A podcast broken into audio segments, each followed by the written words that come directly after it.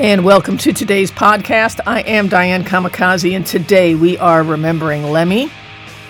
It's been about a year since he passed away. Lemmy died December 28, 2015, right after his 70th birthday. And uh, at the time, I did, of course, a hours long Motorhead special. And I was lucky enough to be able to speak to three different guys during that show who knew Lemmy or uh, at least had stories to tell about Lemmy. So that's what this podcast is going to consist of. We'll be he- hearing from John Wiederhorn, who's an author who interviewed Lemmy many times. We'll also hear from Munsey Ricci, who was Lemmy's publicist and Motorhead's publicist for many years.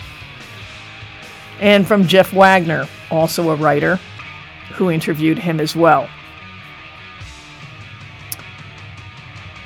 When Lemmy passed away, there was a memorial for him at the Forest Lawn Memorial Park in Hollywood Hills where he was buried. And that memorial was streamed live on YouTube. The archive is still up. To date, there's over half a million hits on it. And there is a full size statue of Lemmy at the Rainbow Bar and Grill in Hollywood as well. So a lot has happened since Lemmy passed away, and we still miss him, and Motorhead still rules. Long live Lemmy. I have with me on the line John Wiederhorn. John, are you there? Yes, I am. Hi, thank you so much for joining us today. Oh, it's my pleasure. John was on the program some time ago, uh, author, co author of the book Louder Than Hell. And um, you have had many experiences with with Lemmy. Yeah, I, I've interviewed him about seven times, seven or eight times for for different uh, magazines, websites, and television programs. So, yeah, he he was a character. And uh, can you just give the listeners some, you know, a moment or recollection that you have that really sort of does stay in line with who he was as a character? Yeah, absolutely. Um, I was uh, interviewing him for a, uh, a cover story for Revolver. It was uh, a roundtable discussion with uh, Ronnie James Dio, Lemmy, uh, Rob Halford from Judas Priest, obviously, and uh, Testament singer Chuck Billy. And uh, they were all talking about a big tour that they were going on together and uh, recalling sort of the ups and downs of uh, of the metal industry. Um, and it was a very there was a very tight schedule because Rob had to get in and out. So um, Lemmy was recruited, of course, and uh, as per his usual um, um, requirements, he had to uh, be picked up in a limo and uh, taken to the the interview location, and there had to be a bottle of Jack Daniels in the car with him. So um, we're we're waiting, and time is ticking, and we're getting past the hour where everything's supposed to have started. And of course, Lemmy was an unpredictable character, so occasionally he wouldn't show up, or no one would know exactly where he was. So everyone was was uh, really, um, you know, at wit's end, um, and and hoping he would he would show up, and and of course he did. He uh, he came in maybe 15 to 25 minutes late. And the first thing he did was walk over to the uh, condiments table and uh, pull out a, a p- large plastic cup, which they, they were cups for the drinks, and uh, he took his bottle of Jack Daniels and filled it with uh, filled the cup with Jack Daniels, put in about a tablespoon of uh, Coca-Cola, nice, drank the thing like it was a, a cup of water, uh, repeated the process, finished up, went, all right, well, let's get going then and uh, it was it was just a brilliant moment. He was he was a pure professional and uh, a highlight of the panel. And um, you know, in, a, in ex- addition to being a really excessive individual and living life in his way on his terms, he was also a very witty and uh, and bright man. You know, he wasn't this knuckle dragging hedonist that that some people seem to to view him as and that's really why he was so charming is because he was such a character and he defied all of the stereotypes that that people tried to uh to make him you know so. yes yeah he, there's many stories and everybody kind of uh, people know out there that he was at least very informed, if not, I don't know about his actual education, but uh, always always quick. I I uh, I got to interview him many years ago before I was on WFMU, and I never ended up airing the interview. I was between radio stations, mm. and uh, he he was really you know a, a nice guy, and nothing really stopped him. Yeah, That's, he was charming actually, and, yeah. and well read, and uh, yeah, unforgiving with his lifestyle, just uh, unrepentant about anything he did, which you know was great. And, well, and um, he made it to seventy. I mean, yeah. I, you know, I, I, I don't think that that's really a disappointment. It's a disappointment that he's gone, but in terms of you know his health and all that, I don't know if he would have wanted to. Absolutely, the past two years have been really rough for him. Yep. Uh, you know, he, uh, much has been reported about his his various health conditions, be it diabetes or his heart con- arrhythmia, which he had a. Yeah, uh, he, he, had a ticker a, put in. Yeah, yeah, mm-hmm. and and uh, then he had complications from that, and he had a hematoma, and he was in the, his, his the last time I interviewed him was in September. He was walking with a cane, and you know, still taking speed, still drinking, but I don't think he was enjoying life. And mm. Lemmy was, you know, an absolute lover of life, and if he couldn't enjoy his life, I don't think he wanted to live. So I'm not saying he he, he wanted to to die by any by any means, but um, I, I think he would have been content knowing that he would live 70 years, uh, die quickly and fairly peacefully, and um, leave a tremendous legacy. Yeah, yeah, for sure. And yeah, there's there's nothing more to say, and that's. I'm really glad that you could come on and speak a little bit because I'm just going to rock for the rest of the day here. Happy and, to do uh, it. Yeah. well, that's yeah. I don't think we should mourn him. I don't think he would want that. I think we should celebrate all his uh, achievements and the wonderful music that he left us with, with with uh, amazing prolificacy. Uh, oh yeah. And um, you know, just keep enjoying our own lives because that's what he did. True. As a matter of fact, there there is a role model there. yeah, that's true. don't don't live by example necessarily. Uh, but you know, the overall the, message the, is okay. Yeah, yes. but but uh, you know, yeah, love love your life and do what you want and uh you know be kind to others which he certainly was you know in addition to being an outrageous figure he was a good guy everyone loved him for sure john wiederhorn thank you so much for joining us here on wfmu long live lemmy and uh, we'll talk to you soon thank you long live the king thanks yeah. so much okay take care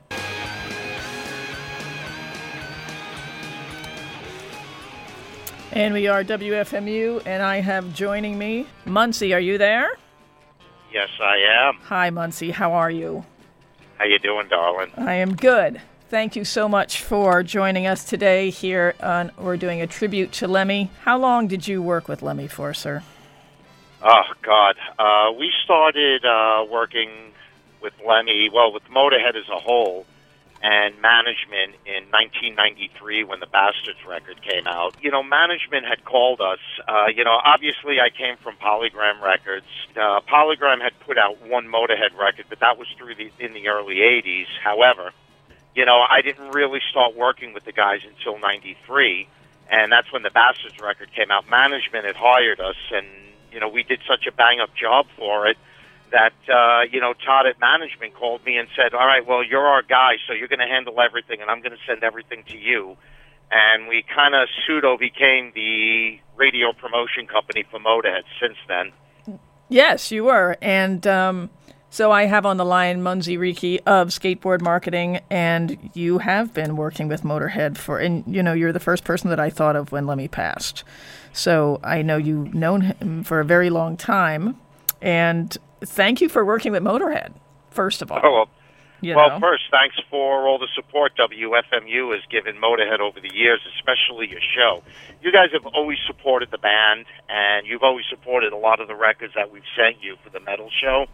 So, you know, we can't thank you enough. So, anything you guys are going to need, you know, we're going to take care of you, Diane. I know that. I know that. So, what I need from you today is a recollection of a moment, something that really th- that's that's something that you think of when you think of uh, when you think of Lemmy, when you think of Motorhead. What what kind of what kind of story can you give the listeners? Well, you know, I mean, there's so many deba- stories of debauchery. There uh, are. from being on the road. You know, I've been to England with the guys four times. Uh, I've been to Philly, uh, obviously all the New York and New Jersey shows, the Boston shows, a few shows in L.A. You know, out of all the bands that I've seen live, uh, Motorhead and Judas Priest, I've seen the most out of everything. And Motorhead's got to be at least 75, maybe a 100 times I've seen the band live. So, you know, I mean, my liver kind of looks like a burnt pork chop the next day after a night out with Lemmy. yes. Yes, it does. but I, I think you know one of our most memorable stories is when the band was playing in Austin at South by Southwest a few years back. You know, it was the day before the show, and uh, I called Lem. I said, "Lem, what are you doing?" And he goes, oh, "I don't know." You know, I said, "All right, you know, figure it out. Let me know. Call me." And then Mickey called me and said, "Let's go kick it." So we all went down to Stubbs uh, because they were playing at Stubbs. So we ate, and Lem really didn't eat. You know, I mean, his diet pretty much consisted of Jack and Coke and a pack of Marlboro. Mm-hmm. Yes. So, you know, we ate, and then we went around to the back, and like, hey, dude, come on, let's go in the back and let's go check out. You know, let's, you know, let's go uh, see you know, how they're going to set up the stage for the venue area. And Mickey D goes to the bartender. He said. Hey, it's uh, Mickey D from Motorhead. We're playing here tomorrow night. Um, can we have an advance on our beer, please? so the bartender lifts up his shirt and he's got an orgasmatron tattoo right on his pec. Right. So we're just, uh, I mean, on his belt. So we're like, oh, look at that. So the guy was a Motorhead fan, and then Lem comes walking over, and the guy was in heaven. So we sat at the bar and we drank for a while, and you know, life was cool. And the next day for the show, we brought the guy backstage, and the guy was all happy, and and, and it was chill. But later that night, you know, we all leave, and we wound up at another bar, and we were there until closing, and um, and I mean that was pretty much a typical night out with the Motorhead guys. You know, it was wherever it led you. That's what you were doing, and it always included alcohol, a pack of cigarettes, and whatever pub or club or bar that we could find. Nice. Well, thank you for wandering around with Lemmy for decades. Because that's yeah, he's um, you know, Lem was a class act. You know, listen, he did what he wanted to do by his own rules. He really didn't answer to anybody. Um, you know, he found out he was sick just a few days ago. yes. So, you know, obviously this came kind of real quick. We knew he hasn't been in great health. You know, I saw him in Germany at Wacken back in 2013, and that's when everything had just hit, so he was nursing himself back. But at least he, you know, he was bold enough to get on stage in 95 degree heat and and bring the fans six songs. And it was late in the afternoon, and there was 125,000 people in Germany just going nuts waiting for Lem you know, and and Phil and Mickey to get on stage and uh, and just bring it because listen, those guys got on stage and they did what nobody else did. You know, Iron Maiden does what they do, Lamb of God does what they do, and Morbid Angel does what they do. Nobody did what Motorhead did like the way Motorhead did it. Exactly. They were just, you know, they were just a class act, and that's what that's what they did. So, you know, the last time we saw them was, uh, you know, at Jones Beach in two, uh, just in September of this year. yeah. Well, know, Yeah, and you know, he looked a little frail, but he was okay. You know, he got on stage he still and played. opened up as he did with every Motorhead show. We are Motorhead, Yeah. and we play rock and roll, and brought an hour and fifteen minute set. And he just he was he was so on point. And after the show, he just walked back in the dressing room and he sat down and he poured himself a Jack and Coke and lit a cigarette. There you go. I mean, you know it, that everything that you say just just sort of uh, points to the fact that Motorhead really was a lifestyle, and he was Motorhead, as opposed to I'm in this band and I'm in this band. He was the band. Yeah, Motorhead has become a brand. Um, you know, if you stop and you look at the fan base globally, that is, you know, there's certain fans where I, I don't care whether it's Madonna and you know, or it's Randy Blythe, or then you get into you know a country artist. Everybody knows who Lemmy is because over you know the past 40 years, this band has become a lifestyle. Yes. It's a brand name.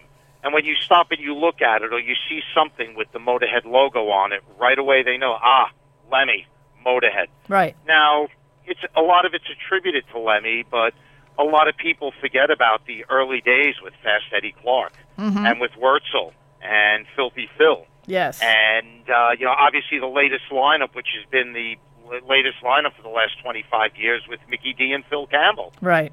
Yeah. you know. And, um, I mean, they're just as part of this as Lemmy was. It's just a lot of it revolved around Lemmy, but to just come back and say, well, it was all Lemmy is wrong because everybody that's been part of this band had something to do with it and has contributed to what this band has achieved and the establishment that it's left.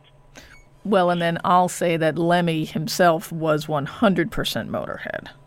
Oh, absolutely. Absolutely. And there was nothing Well, that he know- didn't do in his life that didn't, you know, be the actions of somebody who was in Motorhead.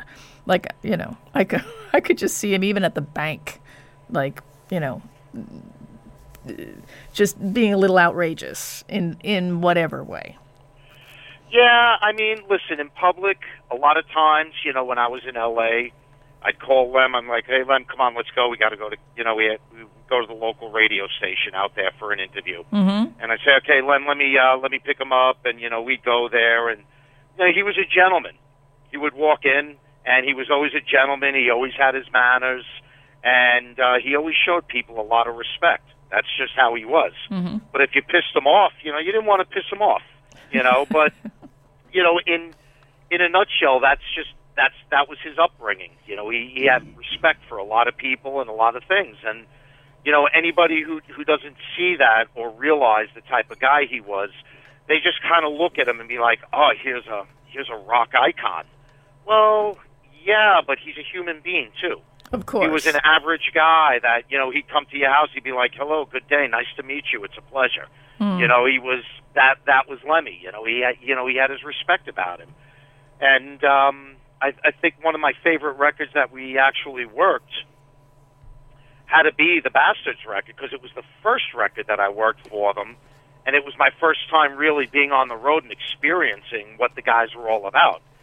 And you know, all all the all the later records, whether it was Motorizer or We Are Motorhead or Aftershock or Inferno, all those records are, are great records.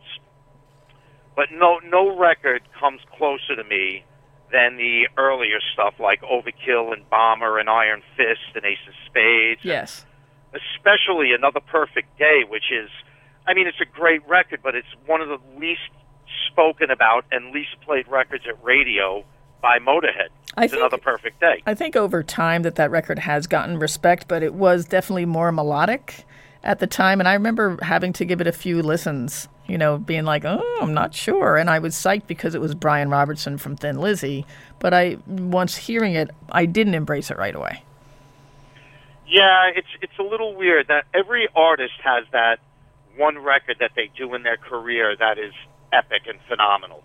Queensryche had Operation Mindcrime, you know, phenomenal. You know, Motorhead, you know, they've had a lot of phenomenal records, and that's the least looked at record. And I mean, listen, it took me a couple of listens as well too, you know. But um, obviously, when you're getting down to uh, the Bomber or Ace of Spades, those are the those are definitely the records. Yes. Yes, for sure. Hey, so Munsey, thank you. Thank you for joining us and uh, contributing to the, our, our uh, commemoration of Lemmy. And uh, thank you for everything that you did for Lemmy and Motorhead. Uh, Diane, thanks for having us on the show today. I really appreciate it and all your support for Motorhead over the years. Of course. Long live Rockman. Okay, girl. Bye-bye. Bye bye.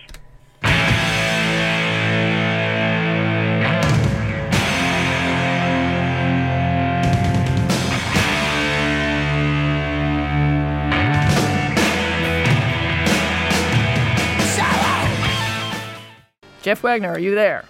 I am here. Here you are. Excellent. There I am. Thank you for joining us. My guest is Jeff Wagner. The latest book you put out is the um, Soul on Fire. Yes, Uh, the the- Peter Steele biography. Peter Steele biography, yes. Mm-hmm. And um, a metal writer for, I, I would hate to actually ask you how many years, because then I might feel old.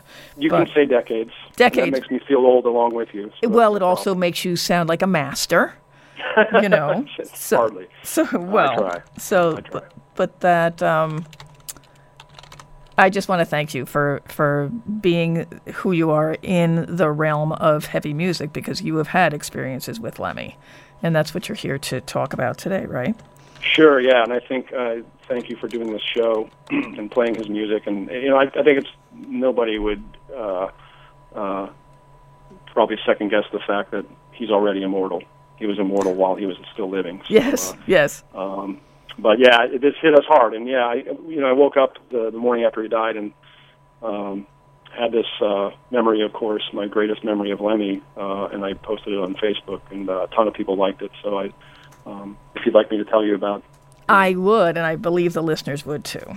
Uh, great. Well, it, was it was 1998. I was still at Metal Maniacs magazine uh, in New York, uh, living there and everything, and, and uh, I was editor at the, the magazine along with Mike G. Um, Motorhead's label at the time, I think it was CMC, uh, sent me out to LA to interview Lemmy for the forthcoming album, Snake Bite Love. So I got flown out there. The plan was to meet Lemmy at the Rainbow because Rainbow, of course, on the Sunset Strip is his kind of home away from home. I think he probably spent more time there than he did at his apartment a few blocks away. Yes. Um, we we meet at the scheduled time, and his manager, I think his name is Todd Singerman. Pretty sure that's who that was, um, dropped him off in an SUV and kind of waited for him to give the thumbs up that we were good, but we found that the rainbow was closed. So we decided, Lemmy kind of offered, hey, you want to go back to my apartment? I said, duh, yeah, that sounds great. Um, so we got into Todd's SUV. Uh, my girlfriend was also living in LA at the time. Her name was Tanya. And she dropped me off, and I said goodbye to her, and I'll, you know, come meet me in two hours. That's what we had decided on. So I do, I do that, and uh, we get dropped off at Lemmy's apartment. Very unassuming place, just a few blocks away from the Rainbow in Hollywood. And uh, uh, I was a little, you know, I didn't expect opulence or anything, but it was just kind of a normal place. And we walked in, and as he's unlocking the door, he says, "So how's business at Metal Maniacs these days?" And I said, "Great." And he goes, "You're lying," and opens the door, and we proceed to be in Lemmy World. Um, his apartment was this smallish place um, littered with stuff. I mean, littered with. Everybody knows probably that he's a World War II memorabilia collector. Mm-hmm. Uh, he, he was definitely, you know, he's he's very unfairly branded some by some ignorant people as a Nazi, but he was only interested in the history of it. Okay. Um, but he collected a lot of stuff from that era. So there was a lot of that around, like spiked, you know, helmets from the Third Reich and all this weird stuff. Um, lots of Motorhead CDs, most of them, you know, these kind of like uh, unofficial collections that labels would put out uh, that he didn't made no money from, Oh. and even some dolls that some Japanese fans had had um, uh, made for him. So it was just Oh. a neat assemblage of, of, of stuff just lying around. Mm-hmm. Um, so he proceeded to pour a couple whiskey and cokes for us, and I don't like whiskey, never have, never will. But when you're with Lemmy, that's what you drink. So you And drank I- it anyway. Good. I, of course, I drank it anyway. Lemmy's handing me a whiskey and coke. I'm not going to say no. I, I suffered through it. So we sat there and we listened on this little crappy boombox. Um, I'm not sure he had a proper stereo, but you know, I mean, he explained to me that you know he just kind of lives like this because he's on the road most of the time. So there's no reason to have uh, you know anything nicer. And I probably imagine that his boombox was his stereo. So crappy little thing. He he pops in a tape of Snake Bite Love. Uh, uh, you know, just a fresh from the master probably, and uh, it hadn't come out yet. And that's what I was there for. And we listened to the whole thing, and he's commenting on the songs, and we're just chatting away. And he was great. He was cordial and sweet, and you know, just that great uncle that we all feel like he was. You know? yes, Um, yes. Really warm and hilarious. You know, I mean, uh, his wit, of course, is legendary. Um, at one point, I excused myself to go to the bathroom, and I, as I went into the bathroom, I snuck a peek into his bedroom, and he had a bunch of like German daggers on the wall, and they're all very meticulously arranged, uh, hanging up on the wall. And I thought, well, that's the most order I've seen in this apartment, you know. Um, but he was very apparently proud of these daggers, and I thought, well, that's kind of wild, you know, kind of looking into Lemmy's bedroom. So I get into the bathroom, and at some point, you know, doing my business, I, I think to myself, I can't believe I'm standing here in Lemmy's bathroom. You know, it just was like this pinch me moment of like, Yes. you know, doing something very mundane, but I'm doing it in Lemmy's apartment. So it was, you know, I was really grateful to have that kind of funny experience. Um, so anyway, we talked some more, and uh, time comes for me to leave, and uh, he grabbed a copy of Overnight Sensation, the prior album, and just autographed it, a copy for me, and he had um, made an inscription that said, "Hey Jeff, you who? Me too." Nice. Um, and then he hands me this business card, and it read Lemmy on it, but you wouldn't really have to even see the, the, the name Lemmy on it to know that it was his because it was like black on white, a black spade on a white card, uh, looked like a playing card, and had his phone number on it. And I was like, oh, this is this is so what an experience. This is great. Um, I was very grateful for it. We get into Todd's SUV. He drives us back to the meeting point near the near the rainbow there, um, where I'm to meet my girlfriend Tanya. And the last thing, as I'm getting out of the SUV, the last thing Lemmy says to me is, "You got the card with my phone number on it, right?" And I said, "Yeah." And he's looking at Tanya and he says, "Well, when she gets tired of you, make sure to have her give me a call." nice. Yeah, and I mean that's the last thing he said, you know. And I was like, "That is, uh, I love that," you know. And I told her about that, and she kind of heard it. She was within earshot, and you know, um, she assured me that you know I didn't need to ever do that, but. uh uh, you Who know, knows? If I was going to give my girlfriend to anybody, I'd certainly be Lemmy. So, uh, well, that's my recollection, and it was just a, it was a nice couple hours with Lemmy. That yeah, to be able to to hang out in his apartment and, uh, And he was just yeah, and he was everything you thought he'd be. Like he was very Lemmy. Obviously, that last thing he said was very Lemmy. Just that wit, that humor. Uh, you know, he didn't pretend to be anybody else but Lemmy, and he was awesome at it. And uh, you know, it hit everybody like a ton of bricks when he passed. Um, even if we thought it might be inevitable someday here soon because of all the problems he'd been having, it it doesn't make the impact any less. You right. Know what I mean? Well, that is true, and uh, and here we are.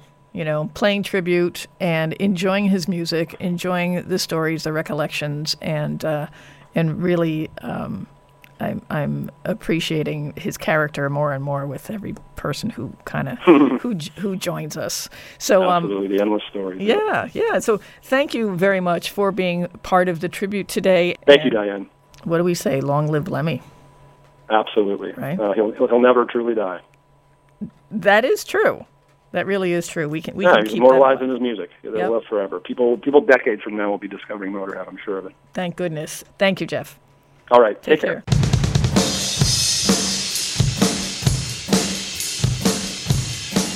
Okie doke. That wraps it up for me today.